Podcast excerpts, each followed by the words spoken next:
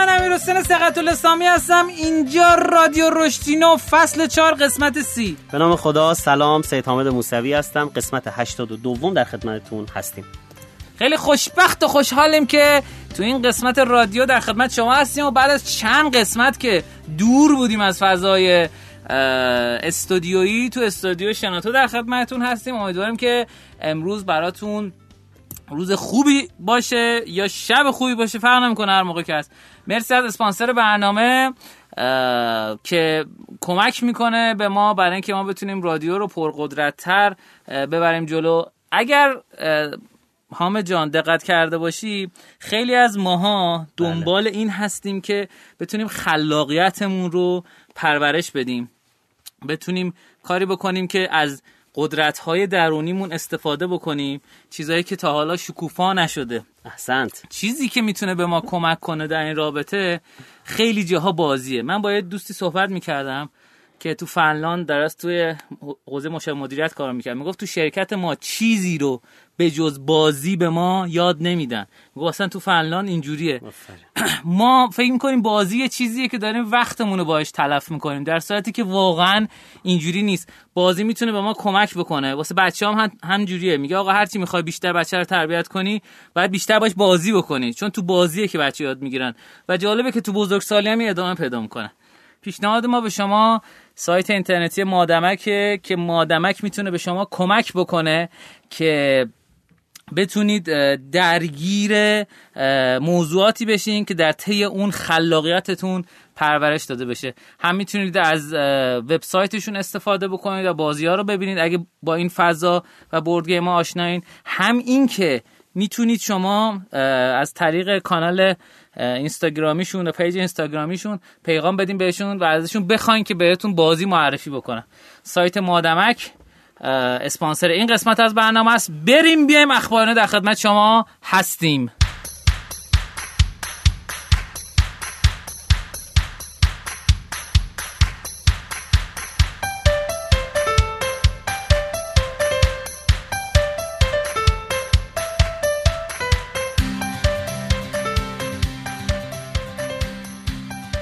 تو قسمت اخبار ما اخبار جدید کسب و کارها رو در خدمت شما هستیم. امیدواریم که به درتون بخوره ازش لذت ببرین همطور که تو نظر سنجی ها گفتیم که اخبار یکی از های جذاب برای شما و ازش لذت می‌بریم. امیدوارم که این لذت هم ادامه دار بشه و بیشتر ازش لذت ببریم. و به همون بگین حتما. اگه جای نقص داریم به هم بگین. به هم بگین چه جوری می‌تونیم بهترش بکنیم. دورکاری کارمندان مایکروسافت دائمی شد. شرکت مایکروسافت به کارمندان خودش اعلام کرد که با تایید مدیرشان از دورکاری دائم برخوردارن. این حرکت مایکروسافت در واقع تقلیدی از رقبای قول فناوری خود یعنی فیسبوک و توییتره که دورکاری بر کارمندان خودشون یه گزینه دائمی کردن.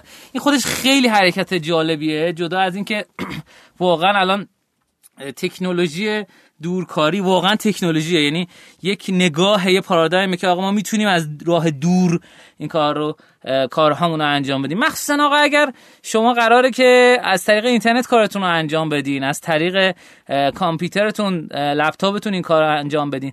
و این خوب کمک می‌کنه برای اینکه شما بتونید سالمتر باشید. مخصوصا توی موج جدید کرونا امیدوارم همتون سلامت و سرحال باشین. خیلی موقع ها حتی بهره هم توی دورکاری خیلی بیشتر از حالت عادیه. خبر دومی که می‌خوام خدمتتون بگم اینی که آقای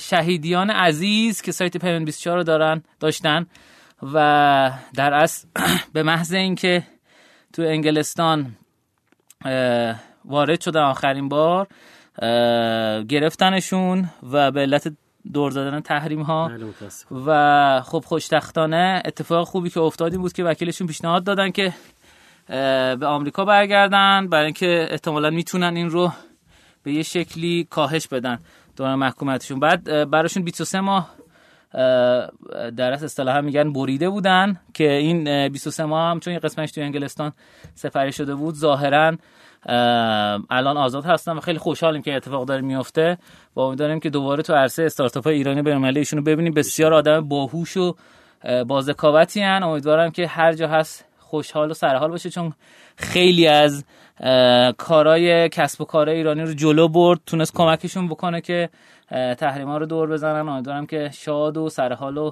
سرزنده باشن.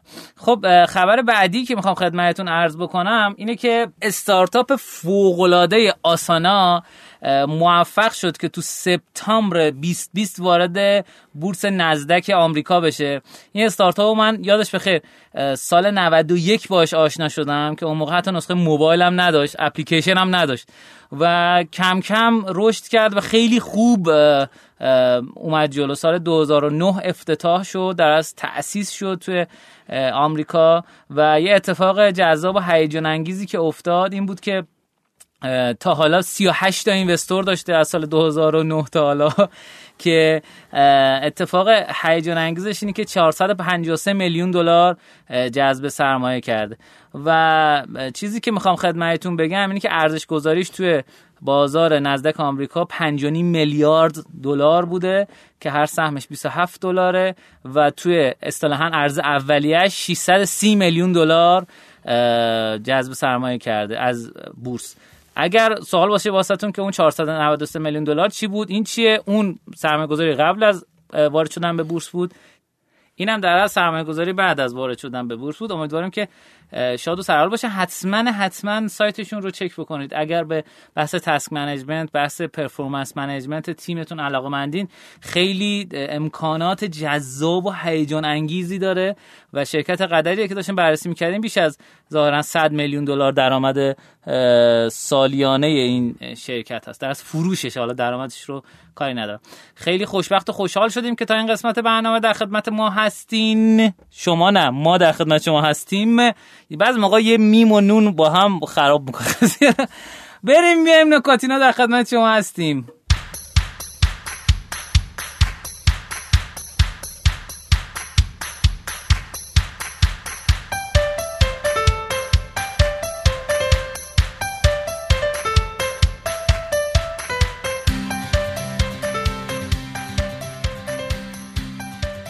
خب تو قسمت نکاتینو ما در مورد نکات کسب و کاری صحبت می‌کنیم امیدوارم که به دردتون بخوره. دوستانی که تو live هستن سوال پرسیدن که در مورد آپارات هم بگین. حقیقت آقای شکوری رو به ده سال زندان محکوم کردن مدیر عامل آپارات فیلیمو و به دلیل یکی از ویدیوهایی که توی این در از بستر منتشر شده بود امیدواریم که سریعتر ایشون برگردن به آغوش شرکت و اینکه بشه قوانین کشور جوری باشه که این اتفاقات نیفته.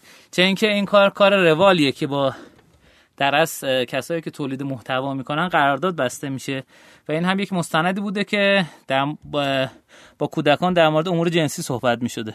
حالا اینکه این چقدر بد بوده خوب بوده اینا من در جایگاهی نیستم که بخوام قضاوت کنم. ولی این نکته بود که دوستان توی live خواستن از ما در موردش صحبت کنیم عرضم به خدمتتون که دوستان پرسیدن که دکتر چی کارتون داره زنگ می‌زنه؟ واقعا این خیلی خوبه خب حامد جان شما نکاتینو چه نکته داری؟ در خدمت هست. سلام مجدد دارم خدمت دوستان عزیز. ما همونطور که قول داده بودیم قرار شد تو بخش نکاتینو من هر دفعه تا وقتی که باشم در مورد یکی از سخنرانی ها و یا سخنرانان تد صحبت بکنم. با توجه به اینکه ما از این قسمت می‌خوایم وارد بخش هارت بشیم تو مهارت های 4H و در مورد بحث ارائه موثر من می‌خوام به روش تد یه چند جلسه در خدمتتون باشم این تدهایی که تو این سه قسمت از امروز به بعد معرفی می‌کنم بیشتر مربوط به بحث اون فنون ارائه هسته شاید موضوعش بله. انقدر برای من موضوعیت نداشته که اون تکنیک های ارائهش.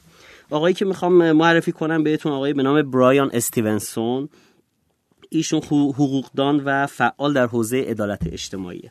ایشون سال 2010 یک تتاکی دارن تد جهانی به نام We need to talk about injustice. یا ما نیاز داریم در مورد بیعدالتی صحبت بکنیم. هفت میلیون خورده بار شنیده شده. من از دو جهت خیلی برای من مطرح بود. موضوع اولش در مورد شخصیت و کاراکتر خدا آقای برایان استیونسون هستش ایشون یه آدم سیاه‌پوستی هستش که توی دوران خیلی سختی بزرگ شده و بله. تو بحث بالاخره تبعیض نژادی و داستان این چنینی و ایشون رشته حقوق و رفته ادامه داده و جز آدم های خیلی موفق هستش و واقعا سخنرانیش خیلی تاثیرگذاره. به طوری که مثلا وقتی که تموم شد مدیر عامل تد اومد بالا و, و میکروفون از دستش گرفت گفت برایان ما چی کار می‌تونیم بکنیم برای این قضیه؟ و کلی پول جمع شد اونجا و بله. یعنی بحثای این چنینی و نکته دومش در مورد هنر ارائه ایشون. خب می‌دونید سخنرانی های 18 دقیقه است دیگه بله. ایشون 22 دقیقه صحبت کرد. و کسی پلک نزد. یعنی فوق العاده ایشون تونست 22 دقیقه این ملت رو اینگیج نگه داره. خوش شد همه. آره. و من نکتهش رو تو این می‌بینم که ایشون بر اساس مثلث متقاعد سازی ارسطو که ایشالا تو بخش آموزینو در موردش می‌خوام صحبت بکنم خیلی خوب مطالبش رو چید. یعنی چی؟ یعنی بخش احساس بخش منطق و بخش ویژگی های انسانی که سه تا اصلیه که ارسطو میگه برای اینکه بتونیم آدم ها رو متقاعد بکنیم و خوب ارائه بکنیم بهشون نیاز داریم داشته باشیم این ستا رو با هم داشت. به خاطر همون خواهش می‌کنم بخش آموزینا رو خوب گوش بکنید. و به عنوان تمرین این سخنرانی آقای برایان استیونسون که در سال 2012 با موضوع ما نیاز داریم در مورد بیعدالتی صحبت بکنیم تمرین بکنید و هر کدوم از این عناصر رو جدا از حالا موضوع جذابی که ایشون داره رو مورد بررسی قرار بدید. خیلی ممنون. خیلی عالی. متشکرم ازت. حامد عزیز و دلنشین. امیدوارم که به این موضوع ما بیشتر از همیشه دقت بکنیم. خب بنده هم دو قسمت نکاتینو دارم دوستانی که تو live کست باکس هستن درخواست دادن که آقا ما بیشتر نکاتینا رو بیشتر تو درست بست بدیم و در موردش صحبت کنیم. نکته اولی که من می‌خوام خدمتتون بگم اینه که توی قسمت نکاتینا ما نکات کسب و کاری و تحلیلی رو میگیم که امیدواریم به درد هم رشد فردیتون بخوره هم رشد کسب و کاریتون بخوره. یه اتفاق با حالا با مزه این بود که سه هفته گذشته شرکت کافه بازار اومد یه حرکت زیبایی انجام داد و از سرویس جدید خودش به نام بینش بازار رونمایی کرد. توی یک وبینار مانندی که فکر کنم چهار یا پنج تا سخنران داشت که من فقط بخش اولش البته گوش دادم و بعدش مجبور بودم برم جلسه. و خیلی جذاب و دلنشینه. پیشنهاد می‌کنم دوستانی که اپلیکیشن دارن گیم دارن یا می‌خوان وارد این فضا بشن تو ایران حتما حتما به این سایت سر بزنن. اولا که تو بخش صفحه اصلی سایت یک گزارش تحلیلی از رشد بازی ایرانی چرخه عمرشون. رشد و رونداشون رو گذاشته که تیر 99 منتشر شده. یعنی آخرین گزارش ها رو شما می‌تونید تو صفحه اصلی ببینید. جدا از این که من به نظرم این انقدر این سایت مهمه که لازمه من حتی این سایت رو بیام تک به تک توضیح بدم که چیه و به چه دردتون بخوره. تو قسمت بالای صفحه سنجه ها توضیح داده که آقا چه اپلیکیشن ها و گیم هایی بهترین تکرار خریدها رو دارن. نسبت تازگی اپلیکیشن ها به درآمدشون چیه؟ یعنی چقدر اپلیکیشن های تازه تر درآمدزاترن؟ KPI های کاربردی. خیلی کاربردیه. این ببین مثلا نسبت تازگی درآمد حامد جان به این معنایی که آقا چقدر طول می‌کشه شما اپلیکیشن توی گذاشته آدمو نصب کردن شروع کنن خرج کردن داخلش؟ این خیلی مهمه. و در از رقابت تو هر عرصه ای چقدره در از تمرکز رقابت. سهم برنامه بالای ده هزار تا نصب از درآمد چه شکلی هست؟ رشد ماه به ماه تراکنش چقدر بوده؟ خریداران چقدر اومدن؟ و یکی از مهمترین بخشش که من خیلی برام جذاب بود تو این برنامه تلویزیونی هم که بنده افتخار داشتم شرکت کردم بله. طولو در موردش صحبت کردیم. یک اسلاید چند تا اسلایدش در مورد همین بود. این بود که توی شهریور ماه 99 کدوم دسته از بازی ها و اپلیکیشن ها بیشترین درآمد متوسط رو داره؟ یعنی چی؟ آرپو اصطلاحا عددیه که حالا این اینجا نوشته درآمد از هر مشتری. خب ما دو تا معنی برای این در نظر می‌گیریم. یکی میگیم آر پو یکی میگیم آر پی پی یو. آرپو یعنی average revenue per user یعنی درآمد متوسط به ازای هر کاربر. یعنی اگه 10 میلیون تومان درآمد داشته باشین و 10 هزار تا نصب فعال داشته باشین 10 میلیون رو باید تقسیم بر 10 هزار بکنید که میشه هزار. ولی اگر بگیم ARPPU یعنی average revenue per paying user یعنی فقط اونایی که پرداخت کردن رو بررسی کن. خب این عددش دومی قطعا بالاتره و نشون میده که متوسط پرداختی کاربران چقدره. یعنی ده میلیون اگه باشه و هزار نفر اگه پرداخت کرده باشن ده میلیون تقسیم بر هزار می‌کنیم و میشه ده هزار تومن. این ده هزار تومن میانگین پرداختی هست و جفتش خیلی جذاب و هیجان انگیزه.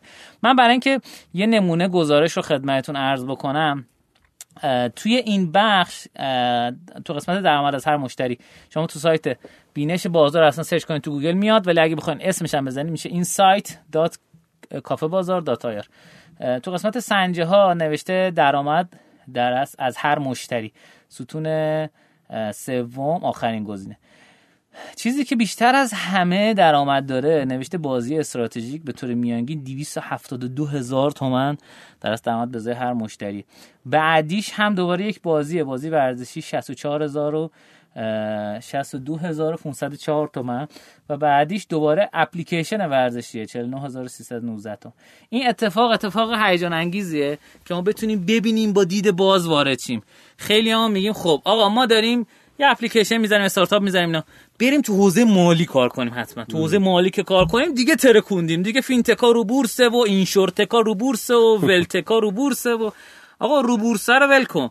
نگاه بکن ببین واقعا چقدر جایی که نفر چقدر درآمد چقدر درآمد هست. ببین اصلا درستش اینه. تحقیقات بازار یعنی چی؟ تحقیقات بازار یعنی که آقا من می‌خوام وارد یک فضایی بشم وارد جایی بشم سرمایه گذاری بکنم.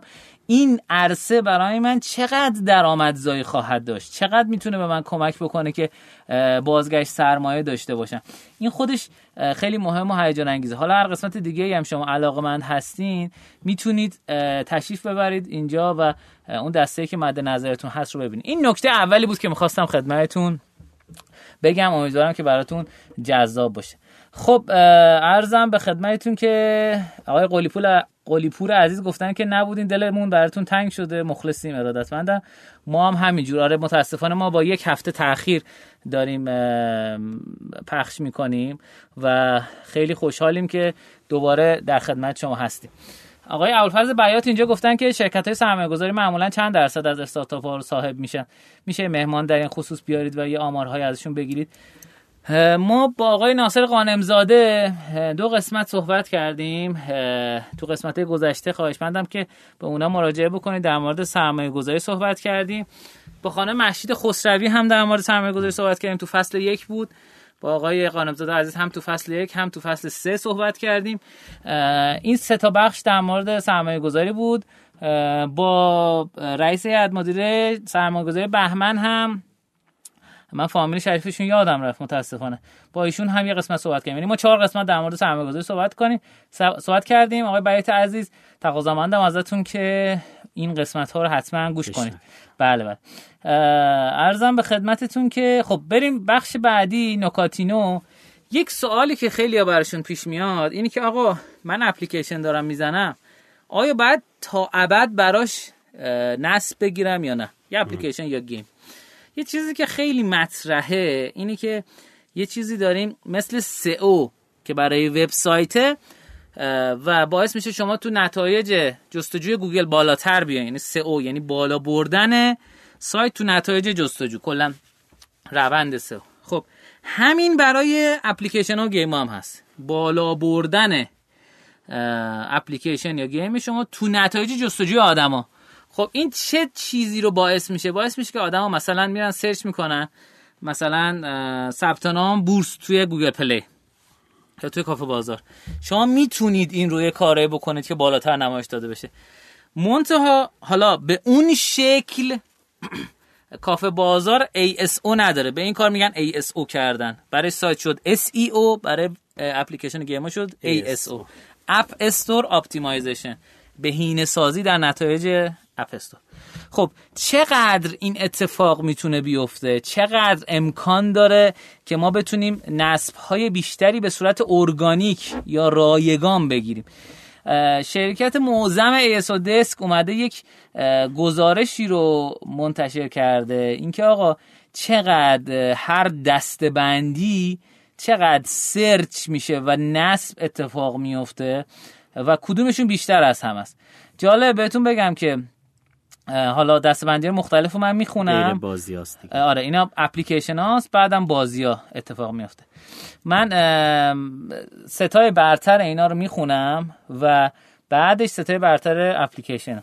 تو حوزه reference و مراجع مراجع مثل اپلیکیشن های لغتنامه و فلان و اینا حوزه productivity یا productivity میشه مثلا اثر بخشی اثر بخشی آره بخش news یا اخبار و بخش utility یا ابزار بخش weather یا آب و هوا عرضم به خدمتتون که بخش کاتالوگ و بخش books کتاب اینا بیشترین نصبشونه. بالای 80 درصد نصبشون از طریق organic search میرن پس اگه تو این حوزه دارین کار می‌کنید رو ASO خیلی تمرکز کنید. بخش بعدی گیم ها گیم ها کدوماشون بیشتر از همه دستبندیشون بیشترین دستبندی که از طریق سرچ نصب می‌گیره اول از همه trivia هاست. trivia ها اینا پرسش پاسخ مثل مثلا کویز آف کینگ خب؟ 96 درصد این شکلی نصب می‌گیره. تو دنیا ها این آمار جهانیه. بعد 93 درصد racing ها یا مسابقه ای ها حالا به این شکل. بعد educational ها آموزشی ها. خب این خیلی خیلی مهمه دیگه. شما اینو در نظر بگیرید که دارین روی یکی از این حوزه ها کار می‌کنید در مورد اس او ما چند قسمت در موردش صحبت کردیم مفصل و که چه جوریه چه قابلیت هایی داره اینها. انشاءالله به زودی ما توی آکادمی رشدینو یک آموزش مفصل هم در مورد ASO خواهیم داشت. امیدوارم که بعد قول نشیم. خدمت دوستان عزیز مثل کتاب ها. حالا ولی کتاب اول بازاریابی هک رشد منتشر شد. توسط نشر موزم نورند بوک دوستان شیرازیمون هستن و امیدواریم که پرقدرت برن جلو. هم کتاب خیلی خوبی انتخاب می‌کنم هم کپی رایتشون رو میرن می‌گیرن و کپی رایت هم توسط آقای ران هالیدی صادر شده و بنده افتخار داشتم که در جمع مترجمین این کتاب بودم. مرسی از آقای دهقانی عزیز و دوستان نورن بوک و اتفاق خوبی که افتاد این بود که یک وبینار خلاصه هم ازش برگزار شد و امیدواریم که برای بقیه کتاب هم بشه این کار رو انجام داد. خب همه جا موافقی بریم قسمت آموزینو؟ بله. سلامت بشیم بریم بیم آموزینو در خدمت شما هستیم.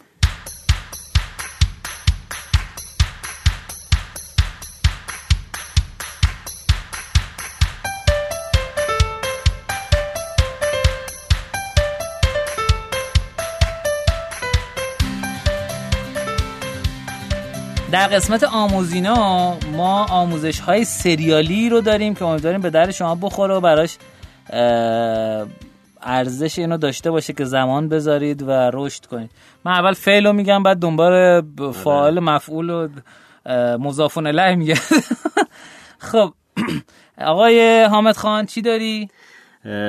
سلام مجدد دارم خدمت همه دوستان عزیز و شنوندگان رادیوی رشتینو من 19 همین قسمتی هستش که در خدمت دوستان هستیم بله. از روز اول تلاشم این بودش که در حوزه توسعه فردی و ارتقای مهارت های نم یک سیری رو برم جلو که دوستانی که علاقمند هستن بتونیم گام به گام با هم اون کاراکتر و اون برنامه توسعه فردی و اون نقشه راه رشد رو با هم داشته باشیم. یه چهار پنج جلسه در مورد ارتقاء خودشناسی صحبت کردیم و ابزارهایی که تو این حوزه هست که می‌تونیم ازشون کمک بگیریم. بعد یک مدلی رو معرفی کردیم به نام مدل 4H در توسعه مهارت های نرم. گفتیم آدم های توسعه یافته در ساختار شغلی و کاری در بخش مهارت های نرم رو چهار تا حوزهشون باید تمرکز کن حوزه هد مهارت های تفکر و حل مسئله. حوزه هارت بحث مهارت های ارتباطی و کار تیمی. حوزه هندز یا مهارت های کاربردی مثل مدیریت زمان مدیریت پروژه و امثال هم و هلس بحث سلامتی روح و جسم. و شروع کردیم یک بار یک دور کل اینها رو مرور کردیم. دور دومی که داریم دور این چرخ میچرخیم یه مقدار داریم عمیق‌تر میریم جلو حرفه‌ای‌تر میریم و نکات رو بیشتر میگیم. بله. موضوعی که سه جلسه می‌خوام انشالله از این امروز به بعد در خدمتتون باشم. موضوعی که قبلا یک جلسه مقدمه روش داشتیم به نام effective presentation یا ارائه اثر بخش. بله. ما اونجا در مورد این صحبت کردیم که ارائه اثر بخش معمولا تو دو تا مدل ارائه میشه. مدلی که روی تقویت صدا و بیان میاد کار می‌کنه و اونجا بله. یه رفرنسی به نام جادوی گفتار معرفی کردیم گفتیم اونایی که فکر می‌کنن بعد رو حروفشون کار بکنن روی به قول معروف بحث تونالیته صداشون و داستان این شکلی کار بکنن که بخوان سخنران خوبی بشن باید رو این وقت بذارن و گفتیم خیلی از کلاس هایی که بیرون برگزار میشه رو این دارن مانو میدن و مجریانشون هم خیلی وقتا گویندگان تلویزیون دوبلورها و مجریان و این داستان ها هستن گفتیم یه بخش دیگه ای داره که آقا ما نه ما مثلا فرض کنیم من توی یک مجموعه هستم قرار گزارش ارائه بکنم یا می‌خوام بعضی وقتا برم یه کنفرانسی بدم توی همایشی برم شرکت بکنم. خیلی هدفم این که یک سخنران بشم نیستم نیستش. می‌خوام بتونم خوب ارائه بدم. اینجا گفتیم یک مدلی داریم به نام مدل تد گفتیم سخنرانان تد اکثرا سخنران نیستن پژوهشگرن برنامه نویسن زیست شناسن ستاره شناسن تکنولوژیستن. اینا ولی میان اونجا جلوی دو هزار نفر آدم سه هزار نفر آدم یک ارائه حرفه‌ای میدن و تپق نمی‌زنن هول نمیشن دست و پاشون نمیلرزه و خوب ارائه میدن و اثر گذارن.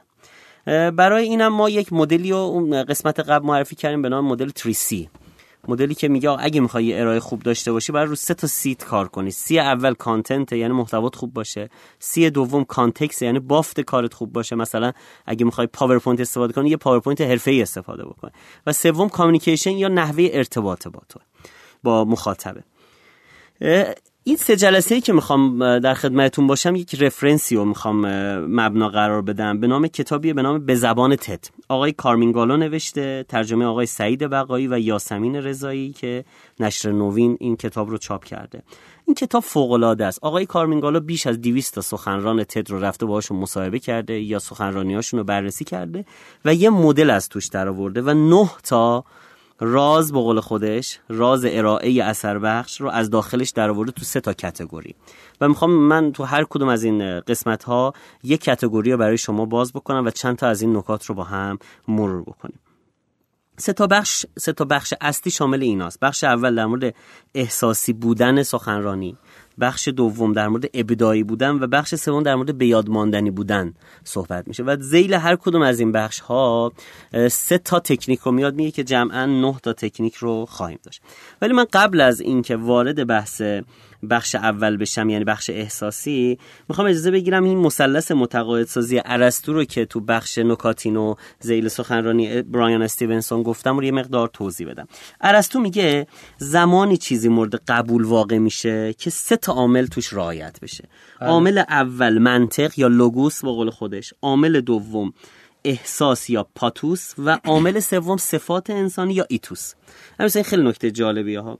میگه ببین تو فرض کن قرار یک present ی داشته باشی. مثلا تو جلسه هیئت مدیره شما قرار از طرح دفاع کنی. یا یه سرمایه گذاره می‌خواد برید براش یه ارائه داشته باشید یه fund ی raise کنید. خب؟ بله. شما این سه تا رو همیشه باید مد نظر داشته باشید یک سخنرانی یا ارائه شما باید بر اساس یک سری اصول منطقی ارائه بشود. منطق به چه معنا؟ مثلا شما باید آمار اطلاعات بدید. شما باید وارد جزئیات فنی بشوید. شما باید مثلا دارم میگم و به پیوست این مباحثی که دارید میگید فرض کنید یه پروداکتی رو می‌خواد ارائه بکنید یه بروشوری یه به قول معروف یه چیزی که نشان دهنده اون منطق پشت این قضیه و نشان دهنده اینه که به قول معروف شما جنبه های منطقی و تحلیلی رو تو کارتون دارید باید ارائه بکنید. ارسطو میگه این نهایت باید 25 درصد تا 30 درصد ارائه شما رو شامل بشه. من خیلی جلسات نشستم که طرف میاد از اول تا آخر طرف میبنده به اطلاعات. آقا این نمودار به اون نمودار از این جدول به اون جدول و خسته می‌کنه آدم ها رو. نکته یک اگه ارائهتون این بود و نبینه ارائه شما ارائه حرفه‌ای و ارائه اثرگذار و ارائه‌ای که منجر بشه اون طرف مقابل متقاعد بشه نخواهد بود. دو اگه افراد بکنید و کل ارائهتون حتی اگه یه مدیری دارید که خیلی جزئی نگره یا آدمی هستش که خیلی به اطلاعات فنی علاقه داره و خیلی تاکید داره باز هم نباید گول بخورید و خیلی حجم کار رو این بذارید. چرا؟ چون در نهایت این آدم ممکنه جنبه دیگه ای که الان می‌خوام بهتون بگم رو نبینید و گم بکنید و این آدم متقاعد نشه یا این جمع متقاعد نشه. بس منطق نهایت 20 تا 25 درصد. دومیش میشه جنبه احساسی که عنوانش از پاتوس. خب خیلی وقتا ما شنیدیم دیگه. میگن مثلا باید همیشه احساس رو وزنش رو از منطق مهمتر بگیرید. ارسطو هم همین نظر رو داره. میگه بین امیر حسین 60 تا 65 درصد زمانی که دارید ارائه می‌دید رو باید به مطالبی بگذرونید که رنگ و بوی احساس داره. بله. مثلا تو فرض کن می‌خوای به من موبایل بفروشی اولش که من وارد میشم باید بدونی مثلا اگه ده دقیقه پنج دقیقه وقت داری که به من این موبایل رو پرزنت بکنی یکی دو دقیقهش باید اطلاعات فنی بدی. این دوربینش اینه چند هسته ایه چه شکلیه این بس چیه اون بخش لوگوسشه. بله. بخش دوم چیه؟ ببین بگی دستت. ببین اصلا میگن فرق این که آدم میره مغازه با اینکه اینترنتی بخره چیه؟ آقا ببین چقدر خوش دسته. ببین بله. اصلا مدل رو ببین. من مثلا یه ماه پیش رفتم برای خانمم گوشی بگیرم از همین بازار علایالدین. بعد مثلا طرف میگه این گوشی زنون است. اصلا الکی هم می‌گفت خب می‌گفت ببین این ارزش یه جوری که چون دست خانوما مثلا کوچیک‌تره این گوشی تو دست خیلی خوب وای میسه و جذب کرد و مثلا متقاعدش کرد. خب؟ یا مثلا میره لباس بخری. طرف میگه آقا جنسش اینه از ترکیه آوردیم دوختش این شکلیه دو ردی فلان اینا. اینا چیه؟ اون بخش منطقشه. ولی میگه خیلی رو تنت خوب وای میسه. به رنگ پوستت خیلی خوب میاد. میگه بعد این باعث میشه که چیکار بکنی؟ این رنگ و بوی احساسا باعث میشه که طرف به, به سمت متقاعد شدن بیشتر حرکت کنه. به خاطر همون حجم اینو سه برابر بخش منطق داره می‌دونه. حالا شما برید طراحی بکنید. مدلی که می‌خواد برای یک سرمایه گذار برای هیئت مدیره برای یک جمعی که می‌خواد مثلا بشینن سر کلاس شما براشون تدریس داشته باشید. یا هر داستانی این دوتا رو با هم ترکیب داشته باشید. نکته سوم عنوانش هست صفات انسانی یا ایتوس. داستان چیه؟ میگه ببین شما منطق عالی از عناصر احساسی هم خوب استفاده کنی. ولی کاراکتر اون موضوع رو نداشته باشی و نتونی برای طرف خودت رو اثبات بکنی احتمال متقاعد کردنش میاد پایین. بله. چقدر شده؟ امیر توی جلسه بودی طرف مثلا یه صحبت های قلم به سلمبه کردی که بهش نمی اومده خب و ناخداگاه هر چقدر حرفه ارائه داده هر چقدر قوی کار کرده هر چقدر از عناصر منطق و احساس استفاده کرده ته قضیه تو نتونستی متقاعد بشی. به خاطر سنش به خاطر مثلا لولش به خاطر خیلی داستانهای دیگه. لذا خیلی تاکید میشه که مثال دارم. یا مثلا من وقتی اینو شنیدم همیشه جاهایی که میرم غریب است من قبلا اولش می‌رفتم یه دفعه شروع می‌کردم ارائه دادن و سعی می‌کردم با ارائه آدم رو جذب کنم. بعد بعد از اینکه این مدل رو یاد گرفتم متوجه شدم نه من باید قبلش اینها رو بقبولونم که من حرفم ارزش شنیدن دارد. بله من انقدری کاراکتر دارم که تو حاضر باشی. مخصوصا تو جلساتی که من مثلا داشتم تو ارائه که برای آدم مدیران ارشد داشتم. مثلا طرف من جای بچه‌شم. این ناخداگاه تو دور رو گوهرم بگی. ناخداگاه یه گارد داره. این بچه چی می‌خواد به من یاد بده؟ اینو بعد از باب خودش وارد بشه میگم بله من فلانی هستم مشاور مدیر عامل فلانجا و این و این و این و این. میاد پایین طرف. منم یه تجربه این شکلی داشتم. بگو. در برای یک جمعی توی زاهدان. این دوستان گفتم آقا من کلا نیم ساعت وقت دارم واسه صحبت کردن. شروع کردم مبحث رو گفتن. بعد دیدم مثلا حواسشون پرت شده. هر چقدر با توناژ صدا کار کردم و اینا فایده نشد شیش ماه بعد همونجا تقریبا 50 درصد جمع یکی بود. شروع کردم از نیم ساعت ده دقیقه رزومم گفتن آفرین. بعد 20 دقیقه اونا حسابی گوش دادن. تو دفعه قبلی 5 دقیقه هم گوش ندادن. همین نکته است دیگه.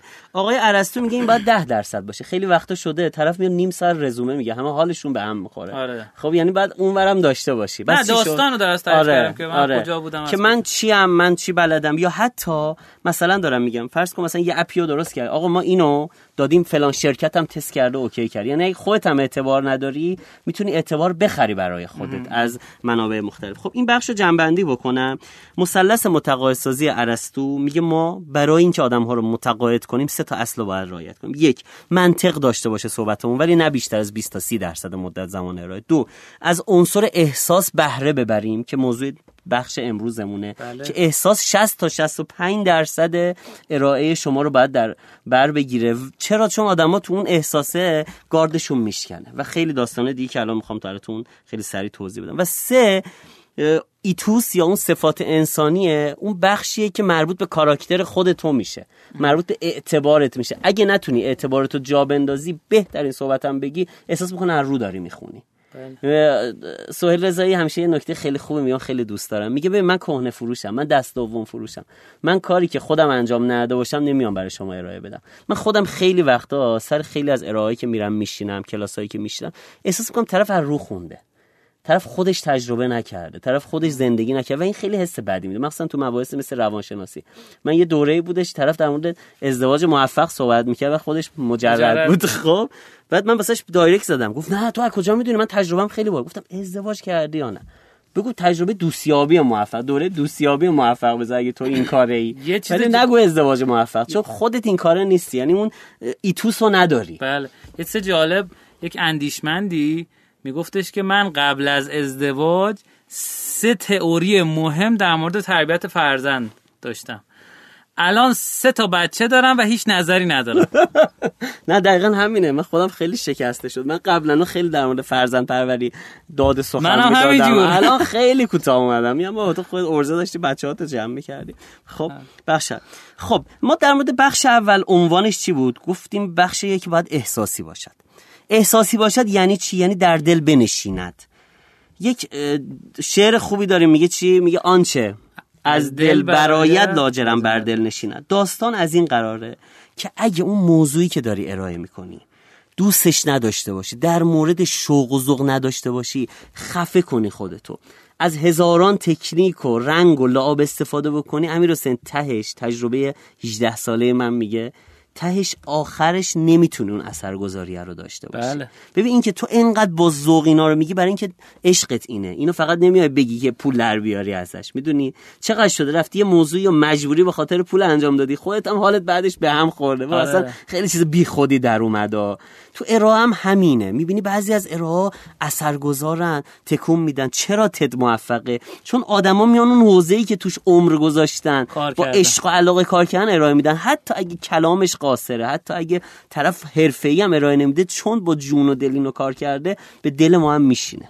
شاید اینو بیای تحلیل تکنیکال بکنی و فاندامنتال هزار تا غلط ارائه‌ای داشته باشه ولی تاثیرگذاریشو داره. برای چی؟ برای اینکه این نکته است. بس نکته اول رو موضوعایی مانور بدید که دوستش دارید. اگه م- واقعا میگم تو اون حوزه علاقه ندارید ولی مثلا دارم میگم و ارائه بدید می‌تونید یه پولی به دست بیارید یه موقعیتی به دست بیارید من به نظر من برند شخصیتون رو خراب نکنید. من خیلی از زمین ها رو قبول نمی کنم برم روش صحبت بکنم ارائه داشته باشم. میندازم گردن یکی دیگه. بیا بابا بیا برو تو رو جا بندازیم. نمی‌خوام. همین چرا؟ چون من هر کاری بکنم دیگه. جا نمیافته یعنی شما. به من زنگ زدی گفتی که بیا بریم گیمفیکیشن درس بده. من سهراب معرفی کردم. آره. با اینکه می‌تونستم ارائه بله. و این اصلا باعث خیر و برکت شد هم برای در از دوره شما هم بله. برای سهراب عزیز آشنایی ما این شکلی شده با آقای اسلام بله. ارزم به حضورتون که نکته دوم عنوانش هست در هنر قصه گویی استاد بشید ببینید داستان مغز رو به هیجان میاره و ارتباط می‌گیره و داستانگویی گاد رو میشکنه بله برایان استیونسون که امروز معرفیش کردیم یک داستانگوی حرفه‌ای کن رابینسون که هفته پیش در موردش صحبت کردیم و سوگاتا میترا اینا داستانگوهای حرفه‌ای هن. داستان یاد بگیرید بگید. اگه خودتون قصه ندارید قصه های دیگران رو تعریف بکنید و یاد بگیرید که در هنر قصه گویی استاد بشید. چون من قبلا در مورد این صحبت کردم دیگه بیشتر صحبت نمی کنم و نکته سوم میگه مکالمه کن. یعنی فرض کن داری با یه دوست صمیمیت صحبت می‌کنی. خیلی وقتا مثلا دارم میگم و در مق- مقام صحبت مثلا من با امیر حسین شروع کنم خیلی خوب با هم گپ می‌زنم. بعد من همین رو می‌خوام برم ارائه بکنم شروع کنم کتابی ارائه دادن. خراب می‌کنم. بله. یعنی از اون حس خالت حسی که فرض کن داری برای یه رفیقت با آب و تاب و موضوع رو داری تعریف می‌کنی. این اون حسه رو توی طرف ایجاد می‌کنه. اکثرا نگاه بکنید خیلی اینو رعایت می‌کنن تو سخنرانای تد که طرف خیلی معمولی مثلا من خیلی شده رفتم مثلا شرکت های معروف مثل شرکت نفت و اینا دوره داشتم. گفت خیلی چیز کن ادبیات تو کلاسیک ببر جلوها اینا خیلی چیزن ها. اینا خیلی مثلا حواسشون چیزه. خیلی باید با کلاس ارائه بدی. اصلا گوش نمی‌کنن و معمولا بعد از 5 دقیقه کامل گاردا میشکنه. بعد می‌بینی اون آقای دکتر یکی دو بارم اتفاق افتاد. آقای دکتر که کلا عصا قورت داده با قول من با شاق چیز نمی‌خوره. فالوده. فالوده نمی‌خوره؟ آره. خب. اومده بود وسط چه بازی می‌کرد و یه دردی وسط داره می‌رقصه. نه حالا اینقدر. مثلا من گیمی های وسط ریخته بودم زمین خلاصه اومده بود وسط شد. یعنی واقعا من از این قضیه جمع جواب گرفتم. خب من یه جنبندی بکنم دیگه بحثمو تموم بکنم. ما در مورد ارائه به روش تد داریم صحبت می‌کنیم. سه تا ابر تکنیک داره که هر کدوم زیلش سه تا زیرفصل داره. بخش اول در مورد احساس قرار بود صحبت بکنیم. احساسی یعنی سخنرانی و ارائه ما باید به دل بشینه. سه تا زیر مجموعه داشت. یک رو موضوعهای مانو بدید که علاقه دارید واقعا بهش. چرا؟ چون این به دل اون آدم میشینه. دو قصه گویی رو یاد بگیرید. این باعث میشه که فاز احساسی رو تقویت کنید و جدی توتون قوی بشه. و سه سعی کنید فضای ارائه رو به سمت فضای مکالمه ببرید انگار دارید با رفیقتون صحبت می‌کنید.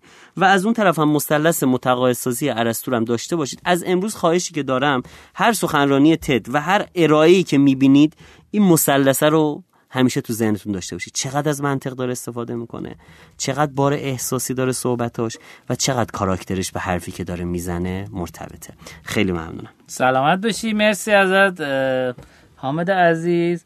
ارزم به خدمتتون که بنده در قسمت آموزینو یک بخشی رو یک کتابی رو درست در موردش صحبت می‌کنم. به نام چگونه نقشه حک رشد خودمون رو در از کسب و کار خودمون رو بسازیم. نوشته آقای علدین هپی که در اصل اومد از چند بخش به موضوع نزدیک شد. اینکه کاربرا رو چجوری می‌تونیم درگیر بکنیم چگونه می‌تونیم در از اونا رو برگردونیم به سیستم. چجوری می‌تونیم حالا جذبشون کنیم؟ و برای این اومد جذب آخرین بخش گذاشت که گفتش که کمتر از بقیه اهمیت داره. خاطر اینکه روش جذب بیشماری وجود داره و شما می‌تونید حتی برای کسب و کار خودتون یه سری جدیدش رو هم خلق بکنید. و توضیحی که میده میگه همونطور که دیدین هر چیزی تو, محل، تو مرحله جذب یه سری اصول مشابهی داره. شما می‌تونید existing platform ها یا اصطلاحا پلتفرم های موجود رو پیدا کنید. روشون سرمایه گذاری کنید. سرمایه گذاری کردن روی existing platform ها یعنی چی؟ یعنی که من پول بذارم روش به هوای این که واسه کسب و کار من بازگشت مالی داشته باشه. این یه فرمول ساده است دیگه. چه پلتفرم دیگه ای وجود داره که باید به اون توجه بکنه؟ اینو دقت بکنید. مدلش اینجوریه.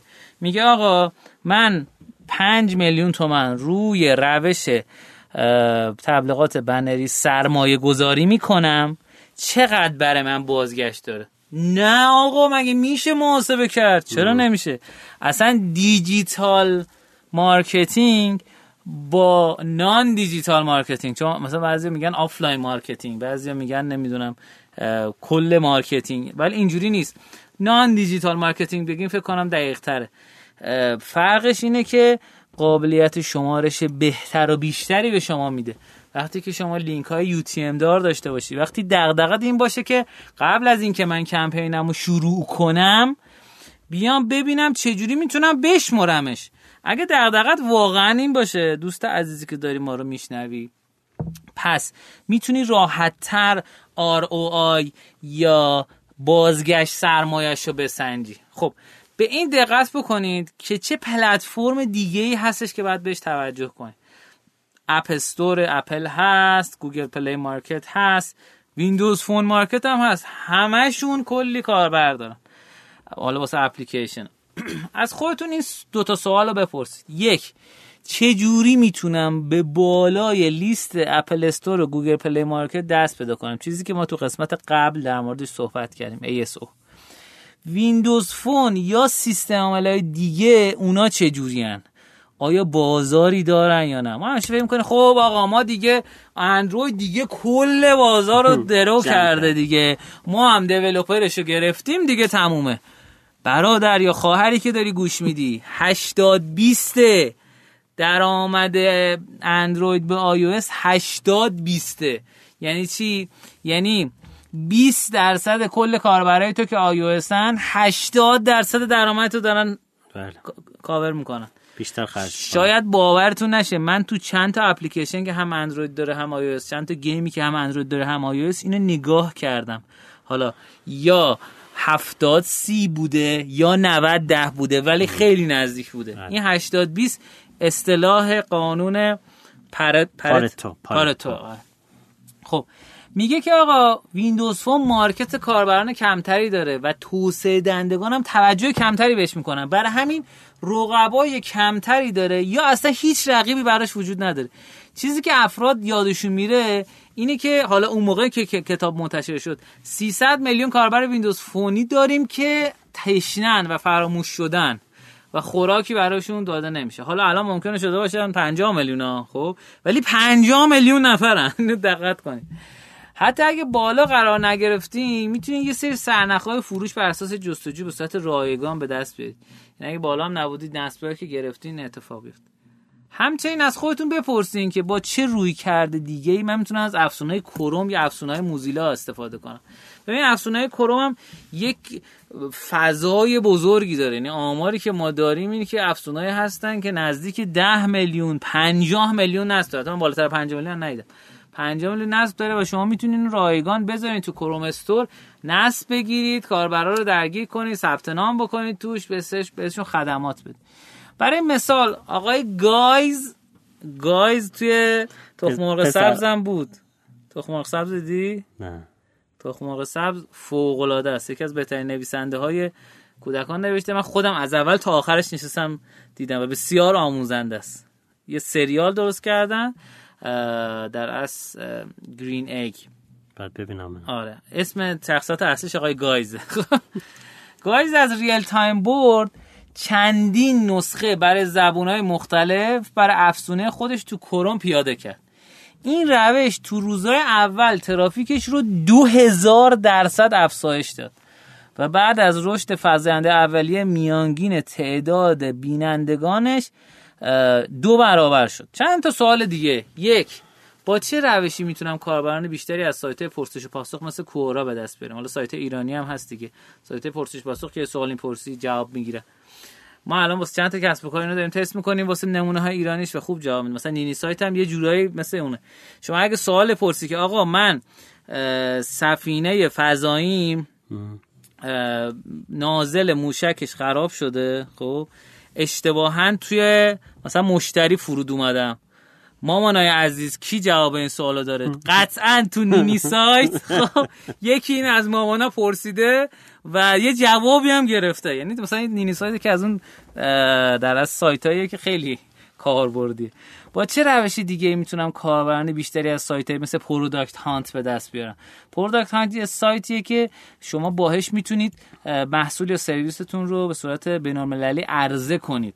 تو ایران من مشابهش هنوز به اون قوت ندیدم. حالا اگه می‌شناسین شما به همون بگین تو کامنت ها میگه من شخصا دو هزار عضو جدید از این سایت گرفتم. من از افرادی شنیدم تا 17 هزار تا هم عضو گرفتم. سوال سومی که با چه روشی دیگه هم می‌تونم کاربران بیشتری از گروه فیسبوکی به دست بیارم؟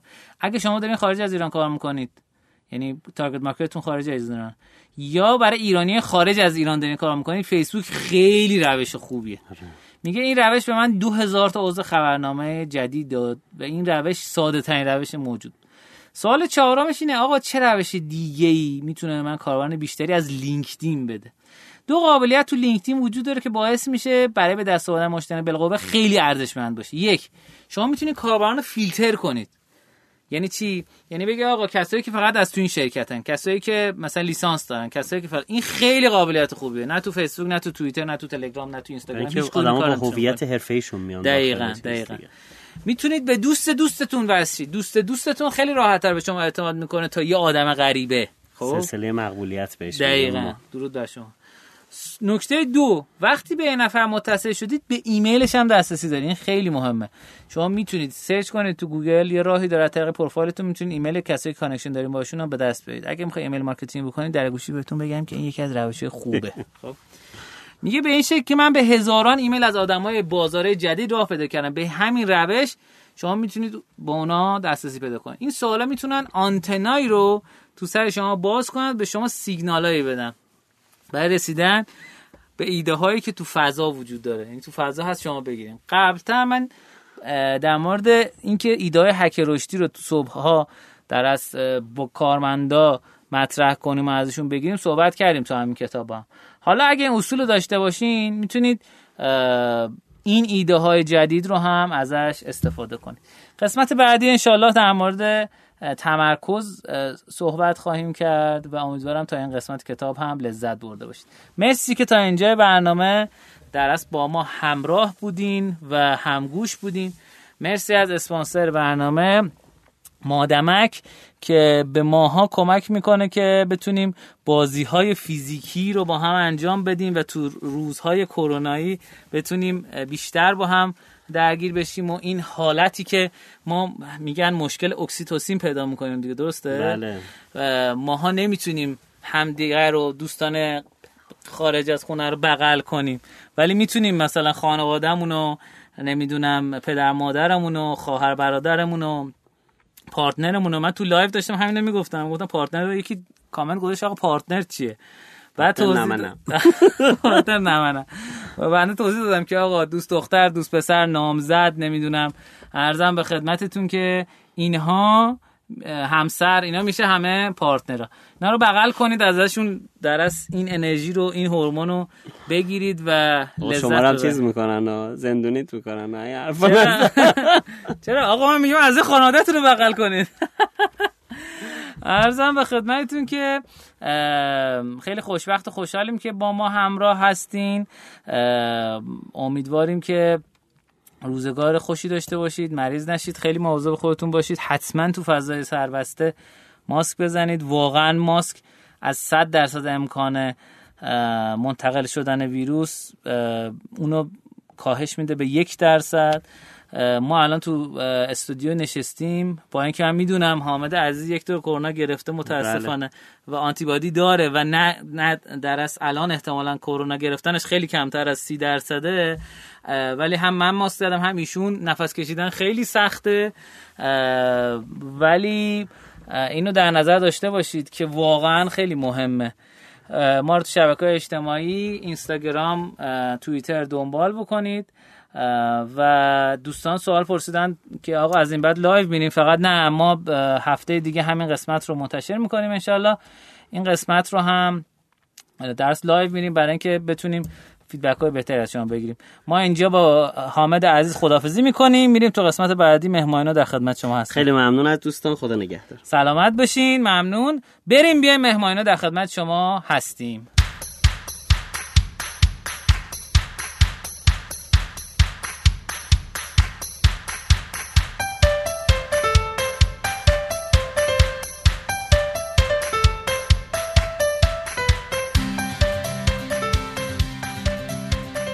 تو قسمت مهمانی ما یک مهمان عزیز و گرانقدر داریم که یک قسمت قبلا باهاش صحبت کردیم. آریان افشار عزیز مدیر شتاب دهنده فینووا. و ارزم به خدمتتون داشتم باهاش گپ می‌زدم در مورد انواع اقسام استارتاپ ویزا و گفتم اینو تبدیل به یک قسمت رادیو چرا نکنیم؟ خواهش می‌کنم آریان جان سلام کن. آقا سلام ارادت. سلام, خدمت همه دوستانی که شنوندن. سلامت خوشحالم که در خدمتتونیم. حالا منم تو این حوزه های چیزای کمی رو می‌دونم. امیدوارم که به درد بچه ها بخوره. بله همینطور من چون این برام کلا جالبه این موضوع استارتاپ ویزا و جدا از این خیلی هم این روزا متاسفانه یا خوشبختانه صحبت در موردش زیاد شده. اول بگو کلا این استارتاپ ویزا قضیهش چیه و بعد چه کشورهایی میدن و اینا. فکر کنم اطلاعات خوبی جمع کردی توی این مدت. آره حتما. ببین البته فکر می‌کنم در مجموع که متاسفانه واقعیت ولی حالا از این فازش بگذریم الان تقریبا استارتاپ ویزا رو اکثر کشورها میدن ولی نگاهشون و اپروچشون به نوع ویزا متفاوته. حالا فکر کنم کانادا توی چند سال پیش یه جدی مسئله رو شروع کرد. و بعدش اتحادیه اروپا شروع کرد که البته اتحادیه اروپا قبل از کانادا هم داشت شرایطش ذره متفاوت بود. استرالیا شروع کرده و انگلستان.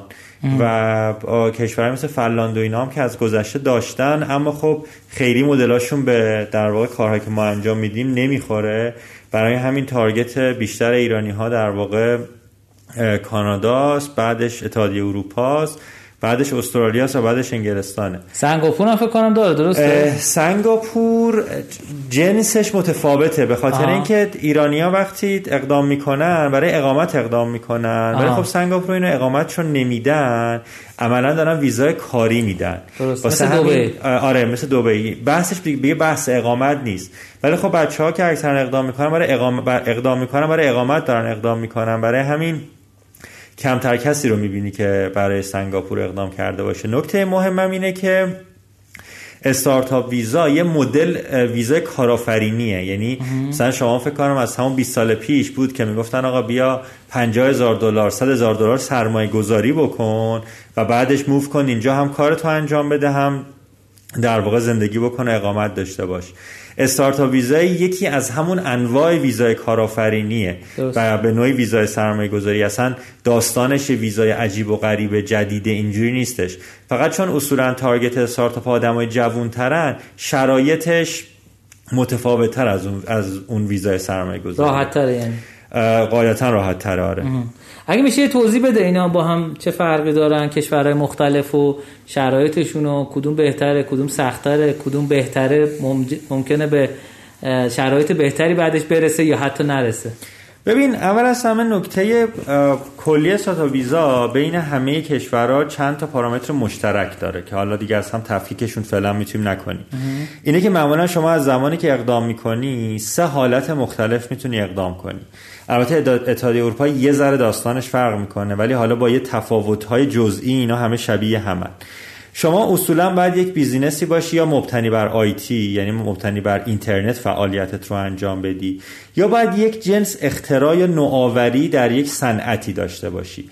پس یا مب... کسب و کار مبتنی بر اینترنتی یا کسب و کار مبتنی بر نوآوری حالا می‌تونه در صنایع مختلف باشه می‌تونه کشاورزی باشه می‌تونه تولید باشه یا تو هر چیز دیگه حتی می‌تونه یه قطعه صنعتی مثلا تولید کرده باشه نکته بعدیش اینه که معمولا اگر به یک همچین ساختار کاری رسیده باشی شما اصطلاحا یا به مراکز رشد یا همون incubator هاشون در واقع approach می‌کنی یا به شتاب دهنده ها همون accelerator هاشون یا به سرمایه گذارها همون VC ها venture capital هاشون اگر به incubator داری اقدام می‌کنی در هر جای دنیا نسبت به هزینه incubator ها شما موظف یک هزینه incubator بدی. اگر داری در دوره های شتاب دهی شرکت می‌کنی هزینه ها رو باید بدی. مثل ایران رایگان نیست که seed fund بدن مگر اینکه اونجا اقامت داشته باشی. اگر از راه دور داری اقدام می‌کنی باید یه هزینه بدی اما اون هزینه خیلی کمتر از اون incubator است. مثلا اگر incubator میشه 55000 دلار accelerator میشه 25000 دلار. یعنی یه اختلاف این چنینی دارن. یا اینکه شما از یکی از ویسی ها جذب سرمایه می‌کنی که دیگه اونجا نیازی نیست خودت فاندی بذاری. اون سرمایه که گرفتی و خرجش می‌کنی. و نکته مهم اینه که شما زمانی که به هر کدوم از این در واقع شرایط در واقع اپلای می‌کنی و با فرض اینکه قبول بشی یه بازه زمانی باید کار بکنی. حالا اون بازه زمانی اگر در ایران باشی که هیچ اگر در خارج از کشور باشی اجازه کار کردن در جای دیگری نداری. می‌تونی کار بکنی ولی رو شرکت خودت فقط و رو محصولی که در واقع داری کار می‌کنی. پس خیلی مهمه که بدونین اگر کسی قصد رفتن داشت اجازه کار کردن به اون معنی نداره. نمی‌تونه بگه من میرم اونجا پس کارم می‌کنم پولم هم در میارم روی استارتاپ هم کار نمی‌کنم. هدف اینها واقعیت اینه که اون بیزینس کار بکنه. متاسفانه خیلی از بچه ها یه business fake ی بالا میارن و فکر می‌کنن خیلی راحت پذیرش میشن. توی تمام این کشورها پذیرش شدن فرایندش واقعا سخته. مصاحبه داره یه در واقع فرایند اصلا آموزشی داره. در نتیجه بچه ها یا واقعا باید بدونن می‌خوان چی کار کنن و تسلط کافی داشته باشن. یا اینکه واقعا برن سراغ این وکیلا که با یه حالا کار عجیب غریبی با یه دوز و کلکی بالاخره این کارا رو okay می‌کنن. پول خیلی زیادی هم می‌گیرن. پول خیلی زیادی می‌گیرن. 100 تا 150 دلار می‌گیرن. آره. ولی نکته اساسیش اینه که اگر خودشون می‌خوان اقدام کنن که من همیشه میگم آقا اگر خودتون می‌خواین اقدام کنین حرفا به دردتون می‌خوره. چون اصلا اگر بخواین مدل دیگه اقدام کنین حرفا اصلا هیچ ارزشی نداره. واقعا خودشون اقدام کنن. یعنی برن قوانین سایت immigration اون کشور رو بخونن و منبعشون هم واقعا اونجا باشه. حالا می‌تونن از تجربیات بقیه استفاده کنن. اما اگر من 6 ماه پیش یه چیزی خوندم ممکنه 6 ماه دیگه واقعا اون داده ها تو اون لحظه در immigration نباشه. برای همین حتما سایت های immigration رو ببینن. و نکته بعدی اگر دارن برای incubator accelerator یا VC اقدام می‌کنن حتما باید این نهادها توی سایت immigration باشن. یعنی باید اسمشون باشه. همشون قابل تایید اونا نیست. نه نه اصلا بخش عمده ایش قابل تایید نیست. فکر می‌کنم مثلا 20 تا دونه VC 15 تا دونه accelerator 20 تا دونه incubator اینو داری در مورد کانادا مثلا میگی. همشون تقریبا همین تعداد ولی مثلا سنگاپور این شکلی نیستش. ولی اکثر اتحادیه اروپا استرالیا انگلستان و کانادا که تقریبا فرایند نسبتا شبیه هم رو دارن همشون اون نهادهای مورد تاییدشون توی وبسایت اطلاعات کاملشون هست و اصلا از اونجا در واقع باید لینک بشن. ولی بچه ها واقعا باید بشناسن یعنی همون چیزهایی که حالا ما تو accelerator های ایران هم میگیم آقا business model باید کامل بشناسن financial باید کامل بشناسن tech رو باید کامل بدونن. یه سری محدودیت هم همشون دارن. آقا مثلا نهایتا تا پنج نفر می‌تونین اقدام کنین. تیمتون حتما باید tech lead یا یه CTO یا یه برنامه نویس اون پروژه رو حتما باید داشته باشه. یه سری نکته های مهمتر اینه که اگر یه سری آدم با هم دارن اقدام می‌کنن باید همشون با هم ویزا بگیرن. اگر یه نفر نگیره مابقی نمی‌تونن برن. در نتیجه اگر مثلا یکی آیلتس باید بگیره حواسشون باشه که همه باید به یه اندازه حالا اونی که با توجه به که مبدا کجاست نمره آیلتس ممکنه متفاوت باشه.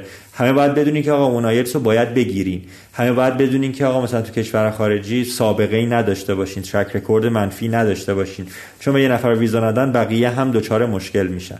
در نتیجه اینا حالا باز یه چیزای خیلی عمومی و پابلیکی که برای همه فکر می‌کنن خب لازم اگه میشه مثلا کانادا رو به صورت جز بگو که از ابتدا که طرف می‌خواد درخواست بده چه جوری و اینها و از اون برم چه هزینه هایی داره. چون یه موقعی مثلا شما میگی من 100 هزار دلار به این وکیله مثلا میدم میگه آقا همه این هزینه ها با خودمه یا حتی ممکنه نبگی من هزینه ها با خودم نیست.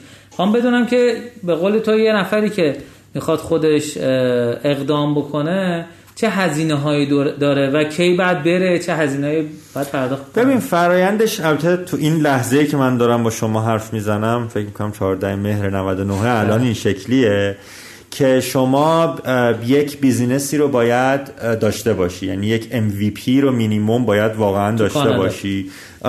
انگلیسی باید باشه. حالا الزامی نیست که الزاما کانادا باشه. و اگه در مورد استارتاپ ویزای کانادا استارتاپ ویزای کانادا دارم صحبت می‌کنم. بعد یه MVP داشته باشی. و بازار این MVP هم کانادا باشه. یعنی باید بدونی چرا داری برای کانادا اقدام می‌کنی. شما این MVP را که داشتی حالا میری بر اساس اون حوزه‌ای که داری فعالیت می‌کنی incubator یا accelerator یا VC مرتبط به اون حوزه رو پیدا می‌کنی. مثلا من اگر دارم تو حوزه مثلا چه می‌دونم FMCG دارم کار می‌کنم یا تو حوزه مثلا چه می‌دونم e-commerce دارم. مثلا خرید و فروش دارم کار می‌کنم باید برم ببینم کدوم incubator یا accelerator تو این حوزه پذیرش می‌کنه. میرم با اونجا صحبت می‌کنم یعنی میرم می‌بینم اول از همه ساختارشون و عموما ساختارهای اینا و هزینه هاشون هر incubator نسبت به شهری که هست متفاوته. معمولا از ماهیانه 2500 دلار تا 3500 دلار 4500 دلار ماهیانه هزینه اون incubator است. حالا تو accelerator مثلا 50 درصد تقریبا کمتر 20 هم که یعنی اصلا بحث جدا. پس اولین هزینهشون اینه که بعد یک سال مثلا هزینه این 2500 تا 3500 دلار کانادا در ماه رو پرداخت بکن حالا باز بستگی به برنامه اون accelerator یا incubator 12 تا 18 ماه. یعنی باز هیچ عدد ثابتی وجود نداره. 12 تا 18 عدد متغیریه و الان به واسطه کرونا الزام حضور در اونجا رو نداری. فقط باید هزینه رو پرداخت کنی و در دوره های آنلاینشون شرکت کنی. ولی اگر در حالت عادی باشه از یه زمانی به بعد که معمولا 9 ماه تا 12 ماه هست الزام حضور هم دارید. یعنی باید حتما در موقع موو بکنید به اون جایی که اپلای کردین. و زمانی هم که اون در واقع approvement رو از اون accelerator دارین می‌گیرین بهش میگن یه چیزی letter الان متاسفانه اسمش یادم نمیاد. حالا یادم اومد میگم. confirmation letter نه یه اصطلاحی داره تو خود چیز. و بعدش شما باید یه فکر کنم 3000 دلار هم از طریق خود سایت برای immigration اقدام بکنید. حالا این وسط نفری. دیگه نفری. حالا این وسط دیگه هزینه رفت آمد به جایی که سفارت هست و این داستانم برای ویزا گرفتن و اینا طبیعتا هست دیگه. تو کانادا که نداره سفارت. نه کانادا مثلا بری ترکیه یه هزینه رفت آمد ترکیه و اون انگشت نگاری و این داستانا رو اونجا داره. و این هزینه پس هزینه که شما باید در واقع پرداخت کنی. اگر تو کشور باشی اجازه کار کردن نداری و توی اون شرکتت می‌تونی کار کنی. حالا ممکنه تو اون شرکتت یه کار دیگه ای هم بکنی. خیلی مسئله قانونی نداره این کار. اما درآمدی از غیر از شرکت خودت نمی‌تونی داشته باشی. نه غیر از اون کنسل می‌کنن پروسه موندن رو خیلی راحت هم می‌تونن این کار رو انجام خب پس 12 تا 18 ما باید حالا یا حضوری یا غیر حضوری باید حتما باشی. بعد از اینکه این نامه اومد بعد از اینکه آیلتس تو اینا هم گرفتی فرستادی نامه که برات اومد باید یا حضور یا غیر حضور اون 12 تا 18 ماه رو داشته باشی بعد می‌تونی واسه جذب سرمایه اقدام کنی درسته؟ بعدش اونجا دیگه می‌تونی بری برای جذب سرمایه اقدام کنی. یعنی بعد تو اندازه 12 تا 18 ماه هزینه های هم زندگی هم اون 3000 دلار کانادا و یه 3000 دلار اولیه رو هم داشته باشی. بله دقیقاً. حالا چون هزینه زیادی هم میشه در مجموع. یعنی اگه بگیم 5 نفر یعنی بگیم 5 نفر مثلا بگیم 20 ماه یعنی 4 ماه حداقل بعد تو بدی. به اضافه یه 3000 دلار یعنی 12000 دلار. به اضافه میشه 15000 دلار. دیگه هزینه زندگی هم که ماهی 2000 دلار هست دیگه. 3000 دلار هست. 3000 دلار آره هست 36000 تا. یعنی نزدیک 50000 دلار کانادا باید داشته باشی آره ولی خب ببین الان نسبت به روش های مهاجرت دیگه این تقریبا همچنان جزو ارزون روش های مهاجرت دیگه. یعنی حتی الان وکیلا که مثلا 150 هزار تا دارن می‌گیرن هنوز هم جزو ارزون ترین روش مهاجرت با اینکه نفری 150 تا دارن می‌گیرن. ولی واقعا برای بچه هایی که بچه های tech ن خیلی نیازی نیست. فقط کافیه یه ذره خودشون زرنگ باشن برن در واقع بخونن و خودشون اقدام کنن. و همچنان بازم تاکید می‌کنم که خیلی دنبال business fake ساختن و اینها نباشین. چون بسیار تیز بینتر از این حرفان که خیلی راحت گولشو بخورن.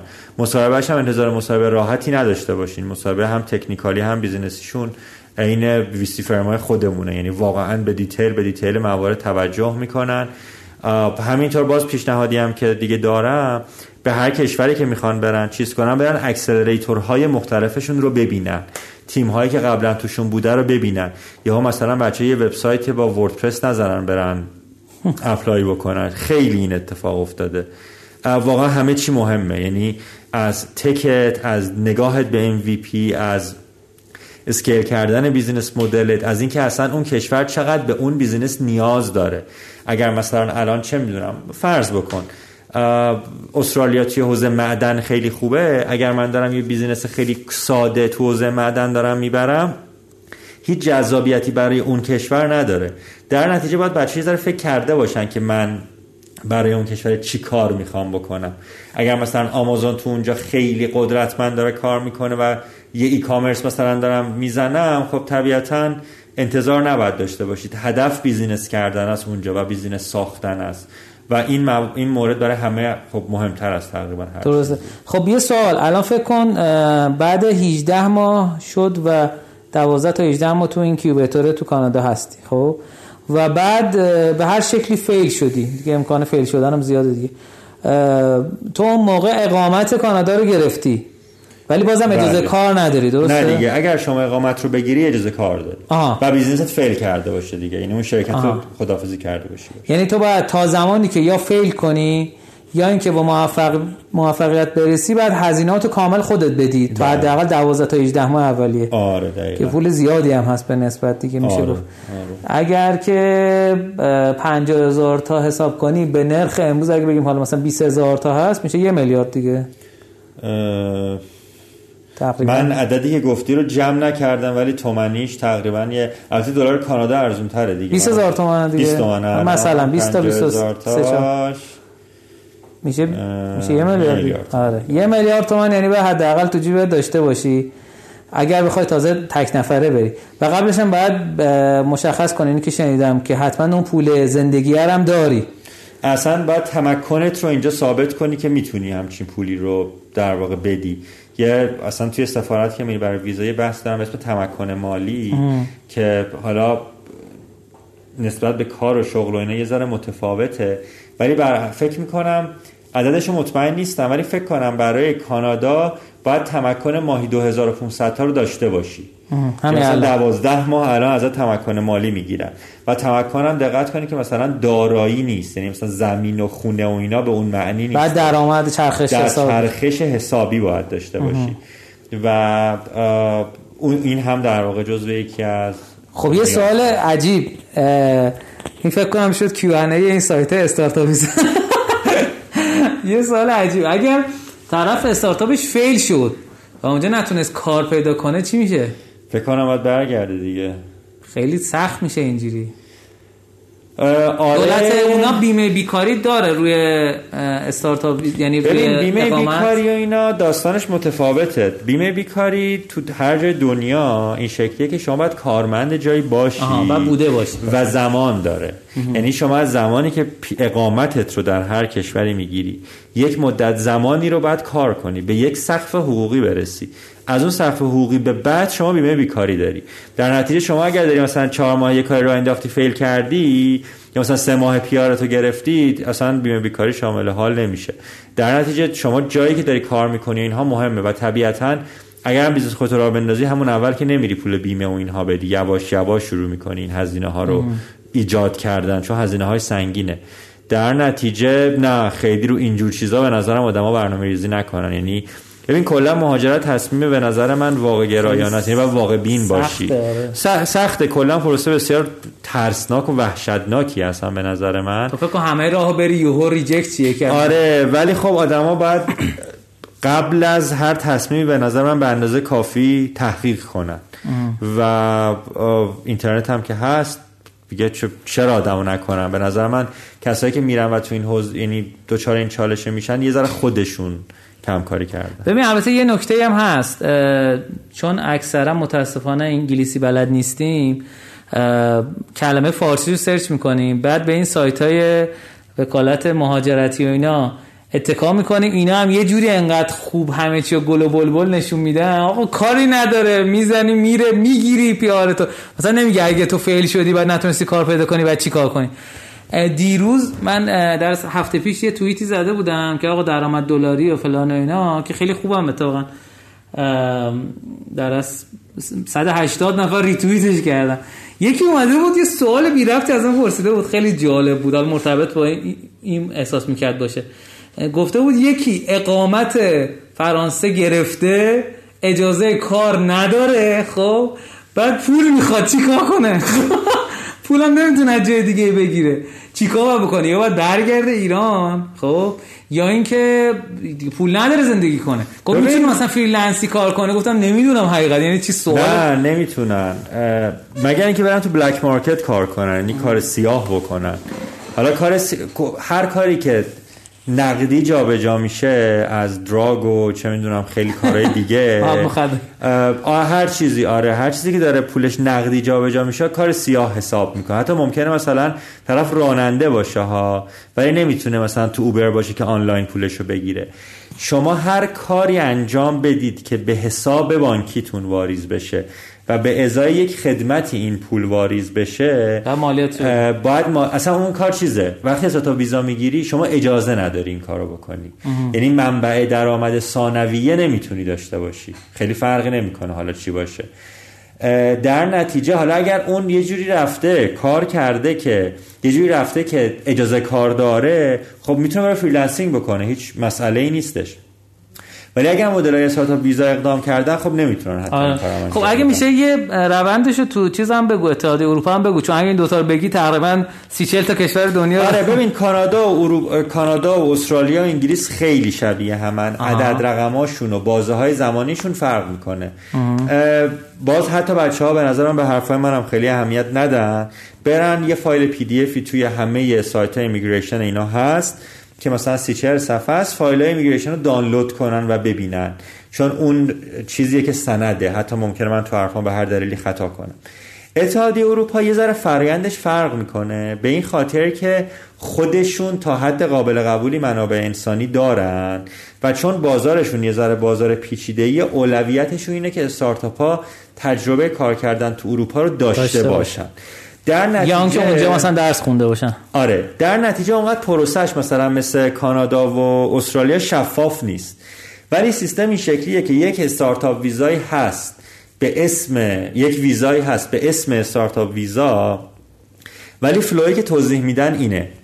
برید accelerator یا VC خودتون رو ببینید باهاشون صحبت کنید و اگر اونها شما رو قبول کردن با سفارت مکاتبه کنید. و اونجا خودشون داخلی پروسه ای دارن. اصلا چیز commit چیز قلداده ای به اسم startup visa وجود نداره.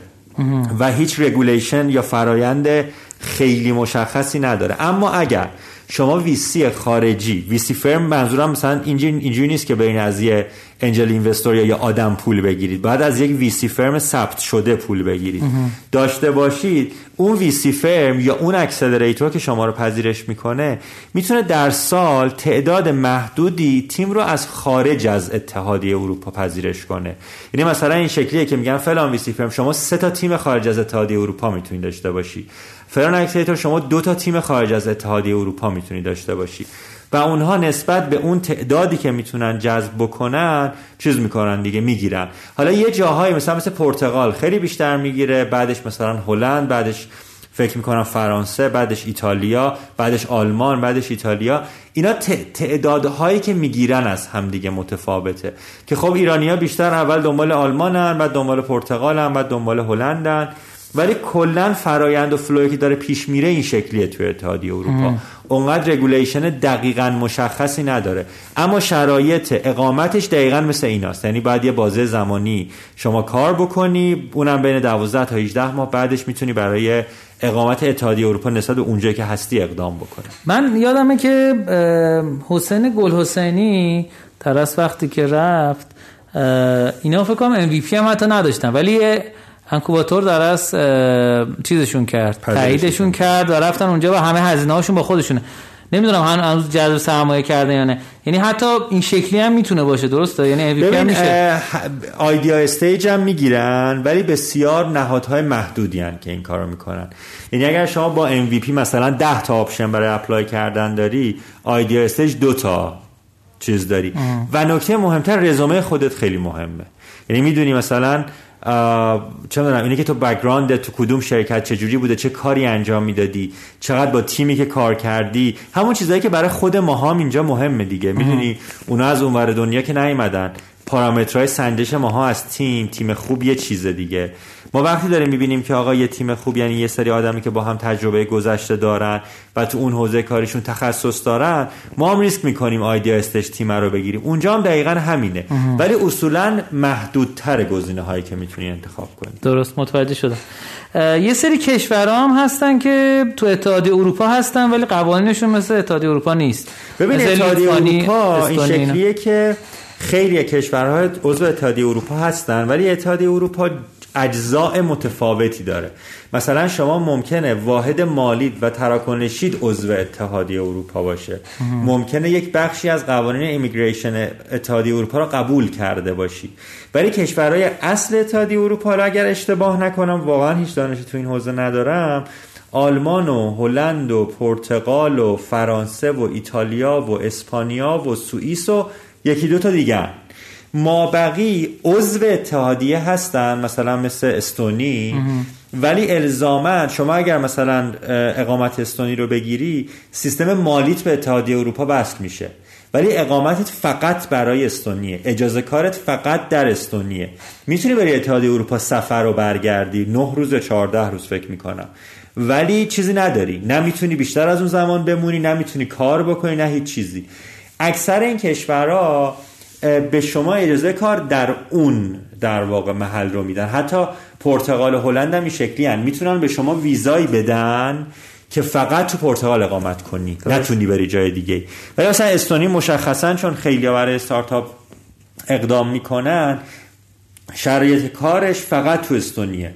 و شرایط زندگیشون فقط تو استونیه باید اگر می‌خوان جای دیگه ای برن ممکنه پل رفتن خوبی باشه ولی باید حتما برن برای اون جای بعدی هم اقدامات خودش رو انجام بدن. درست استرالیا نه چه جوریه؟ ببین استرالیا و انگلیس بسیار شبیه کانادا. خیلی خیلی شبیه انگلیس و استرالیا کانادا خیلی خیلی شبیه همه. اگه بخوایم هزینه های اتحاد اروپا رو بگیم چی اونا رو می‌دونی؟ ببین incubator های اونا از تقریبا 2500 3000 یورو ماهیانه شروع میشه و هزینه زندگی هم اونجا تقریبا حالا بستگی خیلی دیگه به lifestyle آدما داره. از 1500 یورو شروع میشه به بالا. درسته. اون فکر کنم از مثلا در به پول الان ما یه 500 600 میلیون تا یه میلیارد بعد داشته ببین فکر کنم حالا من خیلی وقت پیش حساب کردم تقریبا هزینه های همه اینا این همه. یعنی هیچ فرقی نمی‌کنه. مثلا اون یورویی ارزون تر می‌گیره ولی خب یورو داره می‌گیره. تقریبا هزینه تموم شده همه اینا برای کسی که می‌خواد بره با یه اختلاف خیلی جزئی برابر هیچ فرقی نمی‌کنه. متوجه شدم. خیلی عالی.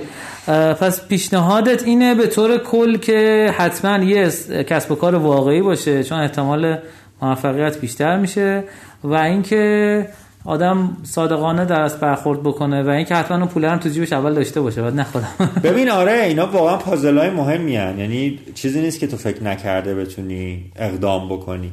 من پیشنهادم اینه که آره واقعا آدما آنست اون کاری که دارن می‌کنن رو برن بگن دیگه. یعنی هیچ دروغ و دقل و این چیزایی نداشته باشن. می‌تونن هم ترای کنن دیگه. یعنی اگر فکر می‌کنن اونجوری موفقن خب برن امتحان کنن یا میشن یا نمیشن. چیزی رو حداقل از دست نمیدن. ولی یعنی تا قبل از اینکه ایدهشون رو دارن پرزنت می‌کنن اینا پولی گرفته نمیشه. نه بعدشه که. آره. زمان و فلا در زمان آدم هست که این وسط ارزش داره.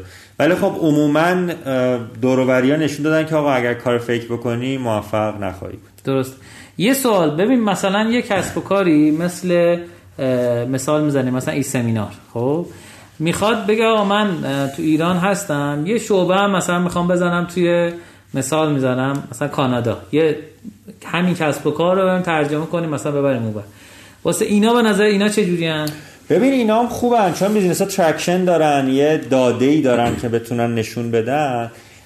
طبیعتا این احتمال اینکه این business ها موفق تر باشن خب خیلی خیلی زیاده و شدنیه. اما نکتهش اینه که این سمینار مثلا مانوئل باید بره ببینه که یعنی باید بتونه اون آدم رو قانع کنه که آقا کانادا به وجود همچین پلتفرمی نیاز داره. یعنی مثلا اگر یه رقیبی داره به اسم آقای X و آقای X 80 درصد market کانادا رو گرفته دیگه دلیلی برای وجود این سمینار تو اونجا وجود نداره. عدد ولیو جدی باید برای اونجا وجود داشته باشه. حالا اگرم بچه ها برن پر کنن اون فرماشو می‌بینن که نوشته آقا تو برای چی داری میای کانادا؟ دنبال چی؟ چه فرقی بین اینجا با یه جای دیگه برات هست؟ خیلی این جزئیات مهمه. درسته. خیلی. من حقیقت به خودم خیلی کلنجار رفتم چون هم اسپانسر مهاجرت خیلی به رادیو در از رادیو روشن میاد که میگن آقا تبلیغ کنه اینا. همین که من خودم خیلی این خط قرمز خودم بود که هیچ وقت در مورد این صحبت نکنم که آدم مهاجرت کنن یا ترغیبشون کنن به مهاجرت. چون واسه خود من این قضیه یه مقدار حداقل واسه خودم اخلاقی نیست. ولی چون دیدم این روزا خیلی ها دارن اقدام می‌کنن برای این کار و متاسفانه خیلی کلاوردارم تو بازار هست گفتم اقلا یه آدمی که در از تجربه این کار رو داره و رفته تحقیق کرده و آدم معتبره هست مثل شما یا یه data ی درست حسابی و درست درمون یه حساب کتابی بکنه. آقا بدونیم طرف چقدر تو جیبش و پول باشه چه ایده ای باید داشته باشه چقدر زمان می‌بره اینا. و واقعا هم این ترسناک بودن قضیه هم یه مقدار بهش به آدما نشون بدیم. چه اینکه واسه کسی که واقعا آقا ایران براش کوچیکه و می‌خواد business بین‌المللی داشته باشه به قول دوست عزیزم میگه آقا آسمون همه دنیا یه رنگه. واقعا اگه یه نفری ممکنه تو کانادا خوشحال تر باشه من اصطلاحا خر کی باشم که خواهم بگم بیا برو یا نرو. خب گفتم اقلا این اطلاع درست انجام بشه و دوستان بتونن با چشم بازتری به موضوع نگاه بکنن. اگر هم این دیتا رو ندارم. بازم متشکر از آریان عزیز که دعوت ما رو دوباره قبول کرد و اومد. مرسی ازت. اگر سوالی داشته باشن یا اینها چجوری می‌تونن با ارتباط کنن؟ والا من اول از همه بگم سوال مهاجرتی آره آره من سوادم فقط در همین حد بود و تحقیق شخصی که واقعیت کرده بودم. منم اصلا نه دوست دارم آدما رو ترغیب کنم برفتن دوست دارم اتفاقا جلوشون رو بگیرم و نه خیلی حرف خاصی برای گفتن دارم. ولی خب یه ماهی واقعا من وقت گذاشتم چون برام دیتیل اینها مهم بود. و فکر می‌کنم استراتژی جالبی رو برای جذب جوون ها این دولت ها انتخاب کردن. خلاصه ماجرا خیلی دانش عجیب و غریبی ندارم که بخوام بگم ایمیل من همون افشار اتفین و آیاره بچه اگر به نظرم سوال بیزنسی داشتن حداقل ایمیل بزنم. ولی کل دانسته های من اونم از سایت های خود مهاجرت که خوندم همین ها بود. خیلی اطلاعات بیشتری ندارم. ولی به بچه ها به صورت جد تأکید می‌کنم که اگر می‌خوان این کار رو انجام بدم منبعشون سایت های مهاجرت باشن. حالا اگر میرن تو فرومی جایی تجربیات بچه های دیگر رو می‌خونن عالیه. ولی واقعا منبعشون اونجا باشه. حتی وبلاگ های فارسی خارج از سایت مهاجرتی به نظر من داده های درست و تر و تمیزی نمیدن. این خیلی خیلی مهمه. درسته. همین. حالا اگر باز دوستان سلامت باشید دست در ما یه قسمت عریض ابراهیمیان رو دعوت کردیم. سایت پتپورس قبلا تو تپسل کار می‌کرد. بعد هفته پیش به من میگفتش که چون راه ارتباطی نگفته بودیم بچه اومده بودن تو پتپورس کامنت کشته بودم من می‌خوام با عریض صحبت کنم. من مستری مصاحبه قبلیمون بچه ها مثلا فکر کنم گفتم راه این توییتر و اینا رو گفتم که بچه ها یه سری سوالشان توییت کردن یه سری ایمیل زدن ولی خب اونجا جواب مشخصی داشتم حداقل بدم. ولی الان باز اگر سوالی بود از دستم کمکی بر بیاد سلامت باشی. مرسی ازت مرسی از لطفی که داشتی. سلامت باشی. ما هدفمون شفافیت بود که دوستان با چش باز ببینن قضیه رو. دوباره میگم این خودم خیلی با خودم کلنجا رفتم که این دیتا ها رو بگم یا نگم. متشکر ازت. امیدوارم که خوش خورم باشی. مرسی از شما شنوندگان عزیز و گرامی که تا این قسمت برنامه با ما همراه بودین. امیدوارم که خوش خورم باشید. پر رشد باشید. نگران قیمت دلار نباشید. سعی کنید درآمد دلاری داشته باشید. می‌دونم سخته ولی امکان پذیر هست و میشه. شما رو به خدای بزرگ و مهربان سپارم. ممنون و متشکر از شما دوستان. خدا نگهدار. خدا حافظ